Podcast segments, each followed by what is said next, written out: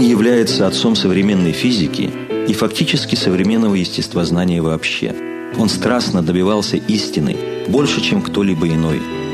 Так крупнейший физик 20-го столетия Альберт Эйнштейн сказал о Галилее, которого по праву считают одним из основоположников науки нового времени – Галилео Галилей родился 15 февраля 1564 года в старинном итальянском городе Пизе. Его отец, обедневший флорентийский дворянин, человек обширных знаний, автор трудов по истории и теории музыки, хотел, чтобы Галилео стал врачом, и поэтому отдал его на учебу в Пизанский университет. Однако медицина не привлекала Галилея. С гораздо большим увлечением читал он геометрические трактаты Евклида и труды по механике Архимеда – конце концов, Галилео оставил университет и занялся точными науками. Специалисты оценили работу молодого ученого и помогли ему получить кафедру математики в Пизанском, а позже в Падуанском университете.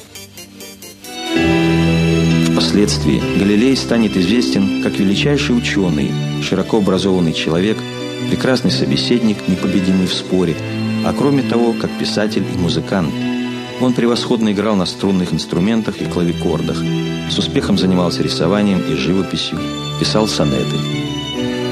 Но при всех своих талантах Галилей большую часть жизни провел в бедности и долгах. Возможно, потому что вынужден был содержать сестер, требовавших пристойного приданного, непутевого брата, склочную матушку и собственных детей, двух дочек и сына.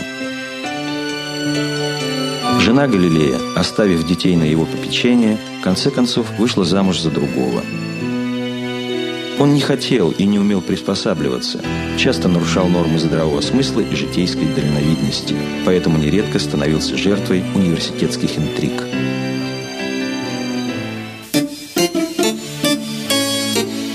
Главная достопримечательность Пизы, родного города Галилео, знаменитая падающая башня – она известна не только своим наклонным положением, но и тем, что Галилей проводил здесь физические опыты, бросая с ее вершины шары разного веса. Согласно теориям Аристотеля, крупнейшего научного авторитета древности, тяжелые тела должны падать быстрее легких. Опыты же показывали, что они достигают подножия башни практически одновременно. Открытые Галилеем законы падения тел противоречили взглядам Аристотеля, которые были одобрены церковью и в течение двух тысячелетий не вызывали сомнений. Очень важно, что в научном споре Галилей использовал новый вид аргументации – эксперимент. С тех пор то или иное положение в науке считается доказанным не тогда, когда с ним согласны авторитеты, будь то Аристотель или отцы церкви, а только в случае, если оно подтверждается результатами опыта или научного эксперимента.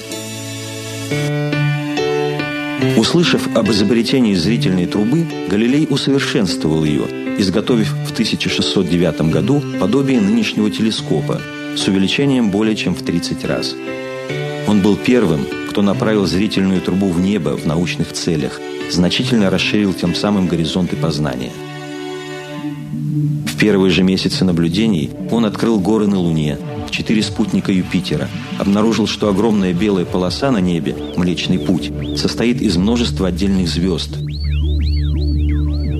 Астрономические открытия Галилея произвели на всех громадное впечатление. Они доказывали, что Земля является не центром Вселенной, а таким же небесным телом, как и остальные планеты. Немного позже Галилей обнаружил пятна на Солнце – по перемещению которых сделал вывод, что светило вращается вокруг своей оси. Открыл фазы Венеры, которая имела вид то узкого серпа, то половины кружка, то почти полного диска. Эти открытия свидетельствовали в пользу представлений Коперника о вращении планет вокруг Солнца. Несколько десятилетий своей жизни Галилей посвятил обоснованию учения Коперника о гелиоцентрической системе мира – Результатом этой работы стал обобщающий труд «Диалог о двух главнейших системах мира», изданный в 1632 году. На это сочинение сразу же обратила внимание церковь. Галилей был вызван в Рим, где предстал перед судом Инквизиции. Ученого обвинили в распространении еретических идей, содержащихся в учении Коперника –